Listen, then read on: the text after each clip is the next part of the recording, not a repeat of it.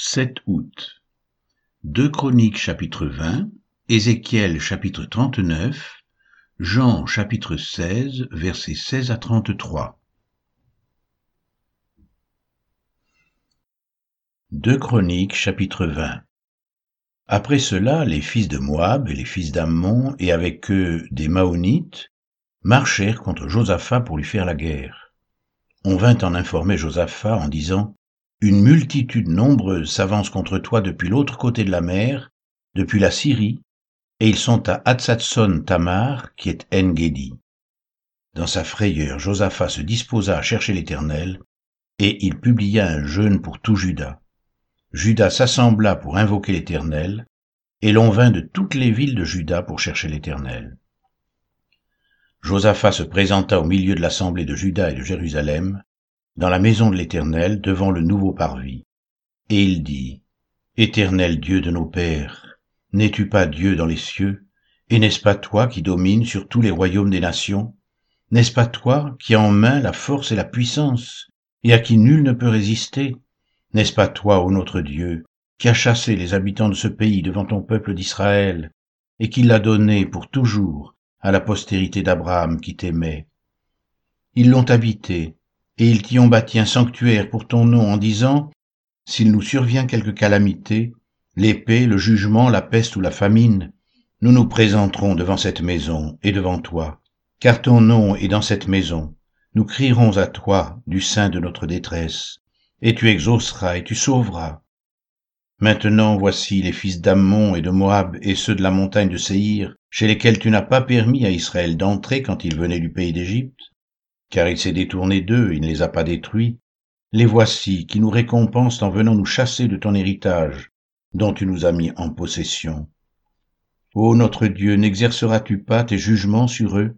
Car nous sommes sans force devant cette multitude nombreuse qui s'avance contre nous, et nous ne savons que faire, mais nos yeux sont sur toi. Tout Judas se tenait debout devant l'Éternel avec leurs petits-enfants, leurs femmes et leurs fils. Alors l'Esprit de l'Éternel, saisit au milieu de l'assemblée Jacaziel, fils de Zacharie, fils de Benaja, fils de Jéiel, fils de Matania, lévite d'entre les fils d'Azaph. Et Jacaziel dit, Soyez attentifs, tout Judas et habitants de Jérusalem, et toi, roi Josaphat. Ainsi vous parle l'Éternel. Ne craignez point, et ne vous effrayez point devant cette multitude nombreuse, car ce ne sera pas vous qui combattrez, ce sera Dieu. Demain, descendez contre eux. Ils vont monter par la colline de Tzitz, et vous les trouverez à l'extrémité de la vallée, en face du désert de Jéruel. Vous n'aurez point à combattre en cette affaire.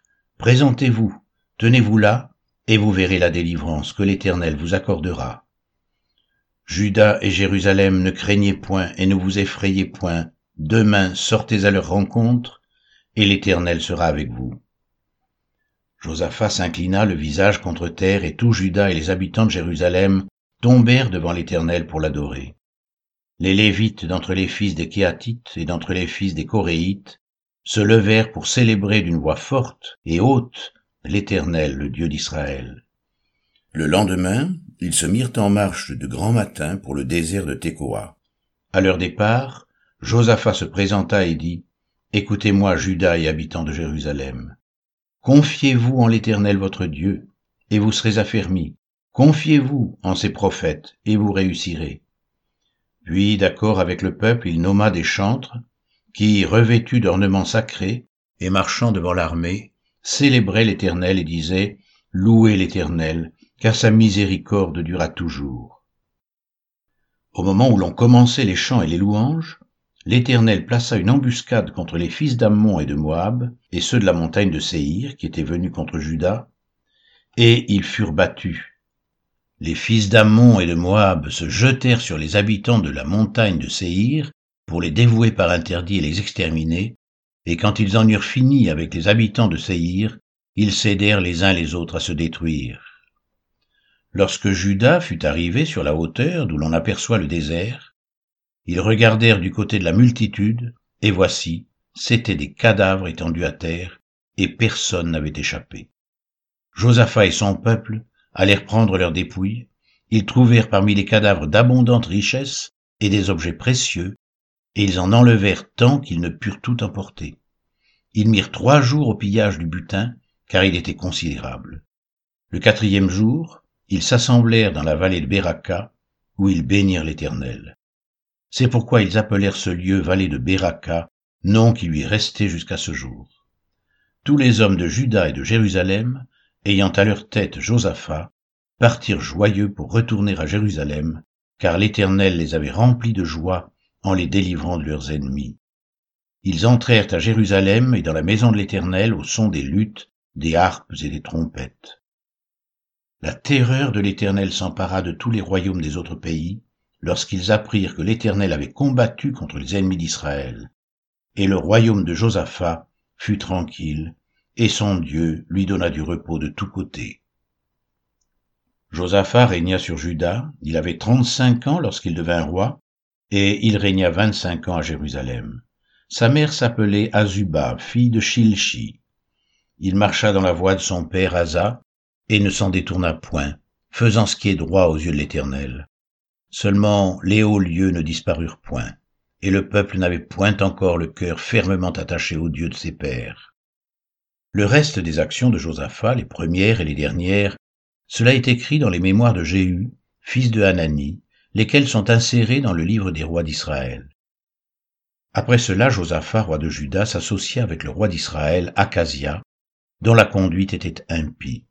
Il s'associa avec lui pour construire des navires destinés à aller à Tarsis, et ils firent les navires à Etchon-Geber. Alors Eliezer, fils de Dodava, de Marécha, prophétisa contre Josaphat et dit, Parce que tu t'es associé avec Acasia, l'Éternel détruit ton œuvre. Et les navires furent brisés et ne purent aller à Tarsis.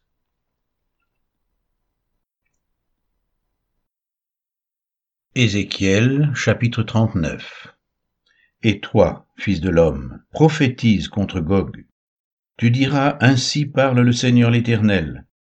Voici j'en veux à toi, Gog, prince de Roche, de Méchec et de Tubal. Je t'entraînerai, je te conduirai, je te ferai monter des extrémités du septentrion, et je t'amènerai sur les montagnes d'Israël. J'abattrai ton arc de ta main gauche, et je ferai tomber tes flèches de ta main droite. Tu tomberas sur les montagnes d'Israël, toi et toutes tes troupes, et les peuples qui seront avec toi. Aux oiseaux de proie, à tout ce qui a des ailes, et aux bêtes des champs je te donnerai pour pâture. Tu tomberas sur la face de la terre, car j'ai parlé, dit le Seigneur l'Éternel. J'enverrai le feu dans Magog, et parmi ceux qui habitent en sécurité les îles, et ils sauront que je suis l'Éternel. Je ferai connaître mon saint nom au milieu de mon peuple d'Israël, et je ne laisserai plus profaner mon saint nom. Et les nations sauront que je suis l'Éternel, le Saint en Israël. Voici, ces choses viennent, elles arrivent, dit le Seigneur l'Éternel. C'est le jour dont j'ai parlé. Alors les habitants des villes d'Israël sortiront, ils brûleront et livreront aux flammes les armes, les petits et les grands boucliers, les arcs et les flèches, les pics et les lances, ils en feront du feu pendant sept ans. Ils ne prendront point de bois dans les champs, et ils n'en couperont point dans les forêts, car c'est avec les armes qu'ils feront du feu. Ils dépouilleront ceux qui les ont dépouillés, ils pilleront ceux qui les ont pillés, dit le Seigneur l'Éternel. En ce jour-là, je donnerai à Gog un lieu qui lui servira de sépulcre en Israël, la vallée des voyageurs à l'orient de la mer. Ce sépulcre fermera le passage aux voyageurs. C'est là on enterrera Gog et toute sa multitude, et on appellera cette vallée la vallée de la multitude de Gog. La maison d'Israël les enterrera, afin de purifier le pays. Et cela durera sept mois. Tout le peuple du pays les enterrera, et il en aura du renom le jour où je serai glorifié, dit le Seigneur l'Éternel. Ils choisiront des hommes qui parcourront sans cesse le pays, et qui enterreront avec l'aide des voyageurs les corps restés à la surface de la terre. Ils purifieront le pays, et ils seront à la recherche pendant sept mois entiers. Ils parcourront le pays, et quand l'un d'eux verra les ossements d'un homme, il mettra près de là un signe, jusqu'à ce que les fossoyeurs l'enterrent dans la vallée de la multitude de Gog. Il y aura aussi une ville appelée Amona. C'est ainsi qu'on purifiera le pays. Et toi, fils de l'homme, ainsi parle le Seigneur l'Éternel. Dis aux oiseaux, à tout ce qui a des ailes et à toutes les bêtes des champs. Réunissez-vous, venez, rassemblez-vous de toutes parts, pour le sacrifice où j'immole pour vous des victimes, grand sacrifice sur les montagnes d'Israël. Vous mangerez de la chair et vous boirez du sang. Vous mangerez la chair des héros et vous boirez le sang des princes de la terre, béliers, agneaux, boucs, taureaux engraissés sur le basan. Vous mangerez de la graisse jusqu'à vous en rassasier et vous boirez du sang jusqu'à vous enivrer à ce festin de victimes que j'immolerai pour vous. Vous vous rassasierez à ma table de la chair des chevaux et des cavaliers, de la chair des héros et de tous les hommes de guerre, dit le Seigneur l'Éternel. Je manifesterai ma gloire parmi les nations, et toutes les nations verront les jugements que j'exercerai, et les châtiments dont ma main les frappera. La maison d'Israël saura que je suis l'Éternel son Dieu, dès ce jour et à l'avenir. Et les nations sauront que c'est à cause de ces iniquités que la maison d'Israël a été conduite en captivité, à cause de ses infidélités envers moi. Aussi, je leur ai caché ma face, et je les ai livrés entre les mains de leurs ennemis, afin qu'ils périssent tous par l'épée. Je les ai traités selon leurs souillures et leurs transgressions, et je leur ai caché ma face. C'est pourquoi ainsi parle le Seigneur l'Éternel. Maintenant je ramènerai les captifs de Jacob, j'aurai pitié de toute la maison d'Israël, et je serai jaloux de mon saint nom. Alors ils oublieront leur opprobre, et toutes les infidélités qu'ils ont commises envers moi, lorsqu'ils habitaient en sécurité leur pays, et qu'il n'y avait personne pour les troubler. Quand je les ramènerai d'entre les peuples, quand je les rassemblerai du pays de leurs ennemis, je serai sanctifié par eux aux yeux de beaucoup de nations. Et ils sauront que je suis l'Éternel leur Dieu, qui les avait emmenés captifs parmi les nations et qui les rassemble dans leur pays. Je ne laisserai chez elles aucun d'eux, et je ne leur cacherai plus ma face, car je répandrai mon esprit sur la maison d'Israël, dit le Seigneur l'Éternel.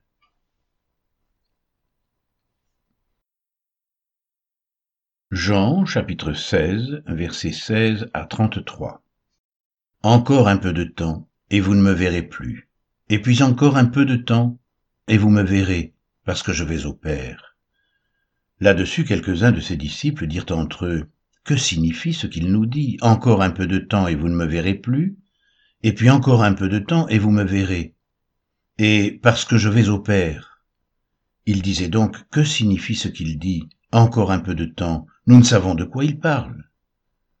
Jésus, sachant qu'il voulait l'interroger, leur dit, Vous vous questionnez les uns les autres sur ce que j'ai dit encore un peu de temps, et vous ne me verrez plus. Et puis encore un peu de temps et vous me verrez. En vérité, en vérité, je vous le dis. Vous pleurerez, et vous vous lamenterez, et le monde se réjouira. Vous serez dans la tristesse, mais votre tristesse se changera en joie. La femme, lorsqu'elle enfante, éprouve de la tristesse, parce que son heure est venue.